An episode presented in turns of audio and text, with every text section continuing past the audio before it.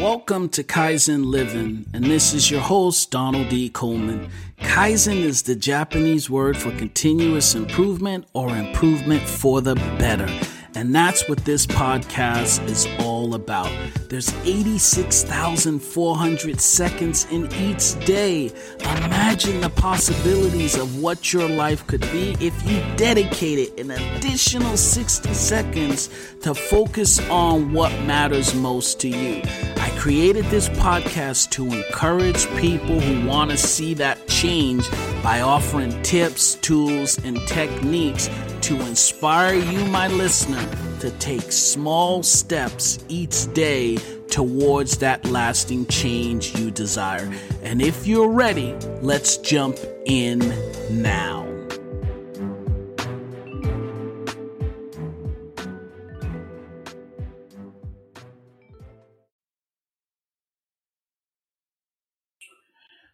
Well, thank you uh, for attending tonight. the The purpose in the in, in the aspect of this uh, workshop is to focus on the needs, emotions, money, and the connections. So, needs, emotions, money, and the connections.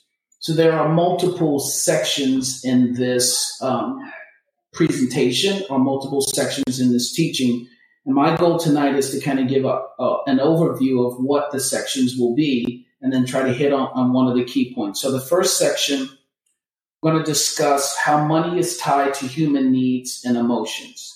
The second section explores how and whom we are influenced by when developing our money management habits and how to qualify the information sources.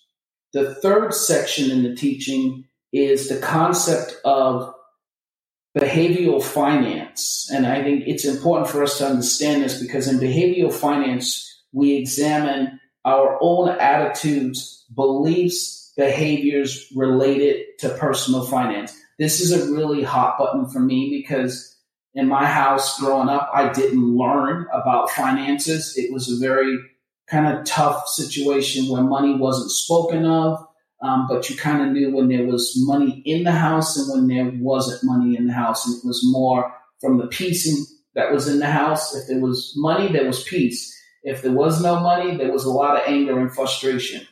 Um, so the fourth section is an overview of the model of behavioral change. So I'm going to define the six stages we go through to progress towards adapting positive money management behaviors or habits. And this is where the breakthrough information comes because no matter where we came from, we can change now and tomorrow. The past doesn't have to hold us back. And that is the key to anything in life. And then the last section is an introduction to financial goal settings and how to write a goal and break them down into achievable action steps. And I think that's the key. We all know about SMART goals, or if you've been in the business environment for any given time, you'll know what a SMART goal is and those things. But we want to break it down from a money perspective. So, first thing we need to understand is money affects uh, and let me get to the presentation. Money affects much more than our bank accounts. It, it touches every aspect of our lives. And if we don't grab hold of this understanding, it becomes very difficult for us or for people to really grab a hold of what's going on. So money has a power, powerful effect on our lives. I mean, it, it, it's it's this whole thing of money. Like I said, can make you feel happy. It can make you feel sad. Money can give you a sense of well-being or a sense of not being taken care of, or or what's the word, or a lack of well-being money can affect your overall mood and health. And if we don't grab hold of this and if we don't really truly understand the effects that income or money has on all of the areas of our lives, we're, we're mistaken because it, it weaves through every aspect of our lives. Now, one of the things that we, we understand is, is from Maslow's hierarchy of needs theory, we, we see that there are psychological needs. We see that there are safety needs. There are the love and belonging needs, the esteem needs, and then the self actualization needs. If you really look at all of these aspects in some way, one or another, money is flowing through some part of this. So when you get to the point of the psychological needs, is before we can get there is the need for food, shelter, clothing. That that's the basis basic element of it. And then once you start building on top of that, understanding the aspect of safety needs. Well, safety, what does that mean? Safety is from a safe place to live, uh, a safe place or safe car to drive, or all these different things start to compound on that. So we're going to really kind of dive into this, not from a psychological perspective, but it's important in the foundation of understanding the needs, the emotions, and money and the connection. Understanding this will, will really magnify a number of different things or a number of different areas in our lives. So I, I share this uh, slide here all the time because this is in, in, important. And if you look at Robert uh, Plutchik's Wheel of Emotions, so in this aspect is is when you start to think about this, I want you to think about three of the most recent financial transactions that you've actually gone through or financial decisions that you had to make. And then how were you feeling about those decisions when you were going through? For me, I think one of the biggest financial decisions that, that I had to make was I, in 2020 of last year, my employment actually, due to COVID, was eliminated. So for me, thinking about all of the teachings and all of the preparation that you go through in your mind when you're on a job or you're working somewhere and that rug is pulled out from underneath you. What most people don't equate that to, that is a financial decision. Not knowing where that next payment or where the next paycheck is coming for, the next resource is coming from, is a financial decision. So when that decision happened, the first thing for me was I had already, I had been planning for that type of situation. I had been trained to put money aside in an emergency savings account. So where you have liquid assets being built up. So while I was building up those finances and while I was walking through and putting money aside every single week or every single month and building that up, in the back of my mind, confidence was being built. Yeah, your savings is getting to this point, but never did you think about the fact of being at a place when you're solidified in a place that that place would ever be moved away from you. So, in some points, our job or when we're working in these aspects, the that that sense of confidence can lull us to a place of contentment where we only tend to start to think about the here and now. So the decision for me when I got laid off as strangely as it sounds, it was a decision of joy. Because for me, I felt that I had now an opportunity to be released and to do something great. But when you think about financial transactions, you have, if you look on the screen, you have joy versus sadness. You have trust versus disgust, fear versus anger, or anticipation versus surprise. And when you get an understanding of this wheel of emotions, these are all of the emotions that can happen in situations. So grief, sadness, um, and then you have amazement or surprise. And I can think about uh, a really amazing situation was when I bought a car, right? When you not just buy a car, but when you buy the car, you know what I mean? That that car, you're not thinking about the payments. You're thinking about, man, I am finally getting the dream car. So you're in amazement, you're you're in a joyful place, you're you're you're excited. All of these things go through it. And for that first 30 plus days or so, when you're walking in this sense of amazement or joy or everything that's associated with it, you're fine. But it's when you have to start making those payments, most people comes in, here comes the re- reality of what was that decision. So yet joy was brought up front, but then the reality sinks in after. So understanding the mindset or the financial psychology behind everything that we do, you flip flop this. You work from the end to the beginning.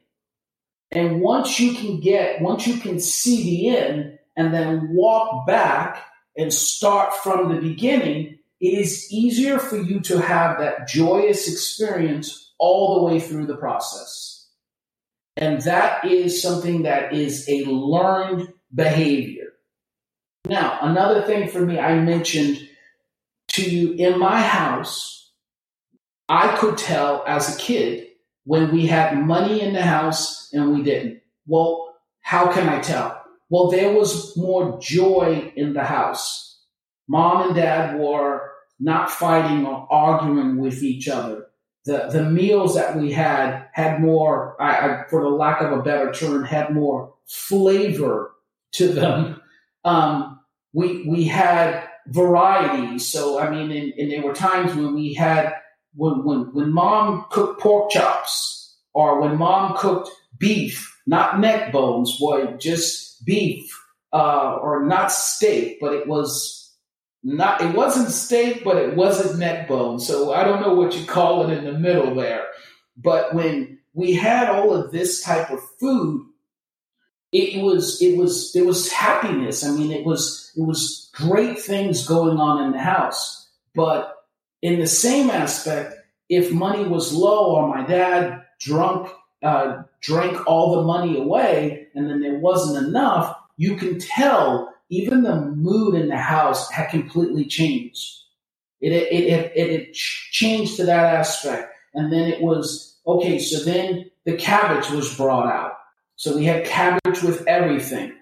We had neck bones, or we had rice, and we had beans, and we subsidized. But mom always made things feel good, but you could see the difference or the change in the aspect of that. So I, I surmise to you now, if things are, if there's less or if there's more, as parents or as individuals, we have to find the joy in the middle of all of this. Because if we have young ones that are looking up to us or aspiring to, to be adults someday, they have to understand number one, that money does should not tie to your emotions. And if we don't change this cycle, more and more people will look to money as being a controller of an emotion. Money serves purpose, but money should not control our emotions. Right? So now, as humans, when we sit down and we think about this, as humans, we are we are created to run away from pain and run towards pleasure. Inside of us, we have pain is bad, pleasure is good. We run towards the light, we run away from the darkness, or we are cautious in the darkness. So when you think about this from the emotional context of everything that's focusing on the personal finance, as an example, we move towards pleasure when we spend money to get things we enjoy. That is a pleasurable experience. Now, when you go grocery shopping, think about this. When you're when you're doing groceries, there's no pleasure, there's no joy in doing groceries. You are doing groceries to do you're buying groceries because you have to, because you need it as that part of that basic necessity of food, clothing, shelter, water. Now, but think about this.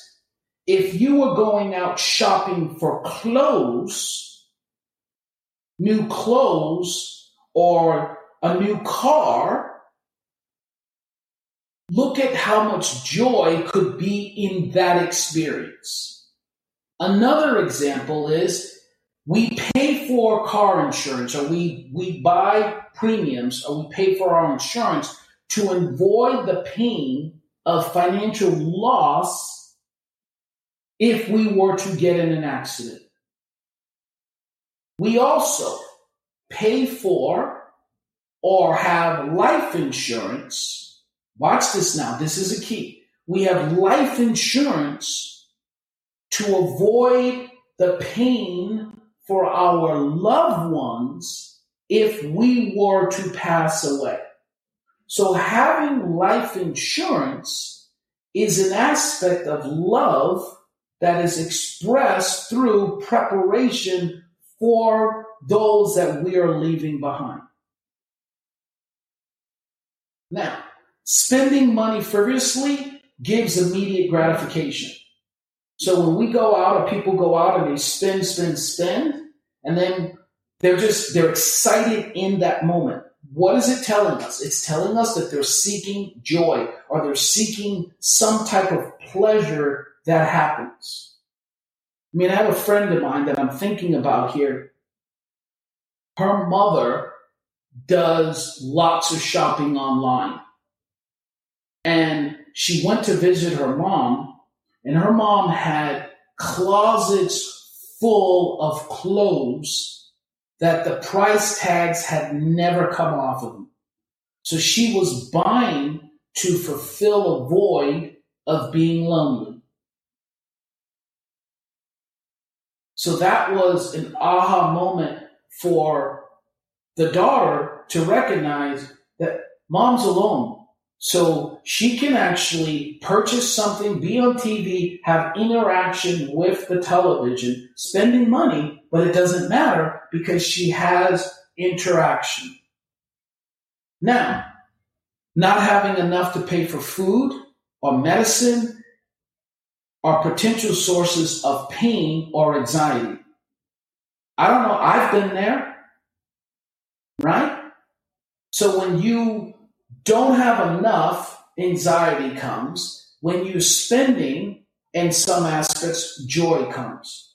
But I believe that there is a place that we can get to in our walk in life that we can get to having a place of peace when there's not enough and when there's more than enough.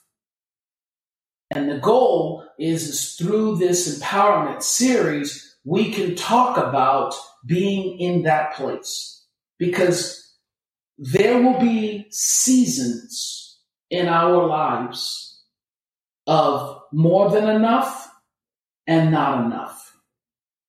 But it's important for us to truly understand this right now that a season doesn't last forever. Everything that we go through is subject to change. And I, man, I'm, I'm thinking about in the Marine Corps. I, if I didn't tell you, I'm a former Marine. In the Marine Corps, they drill this into our heads. It's the five P's. And if you've heard the five P's, go ahead and put a thumbs up in the, uh, just give me a thumbs up. And those five P's are proper planning prevents poor performance. And I believe everybody knows about the proper planning. Everybody knows that they should properly plan or they should take the initiative to plan. But knowing and doing is the mystery. That is the biggest key here is understanding the knowing and doing. And what does it take to move a person from just knowing to doing? What will it take you to actually step out from the place of knowing what you have to do to the place of consistently doing it over a long period of time?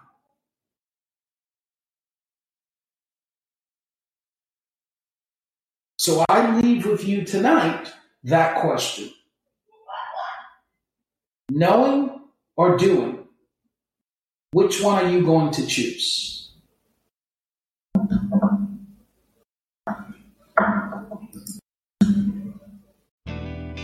Hey, thanks for listening to another episode of Kaizen Living. And before you go, I have two questions for you.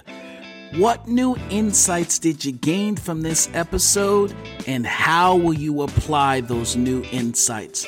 Remember, there's 86,400 seconds in each day. And imagine the possibilities of what an additional 60 seconds could do towards helping you achieve those things that matter most to you. Thanks again, and don't forget to subscribe.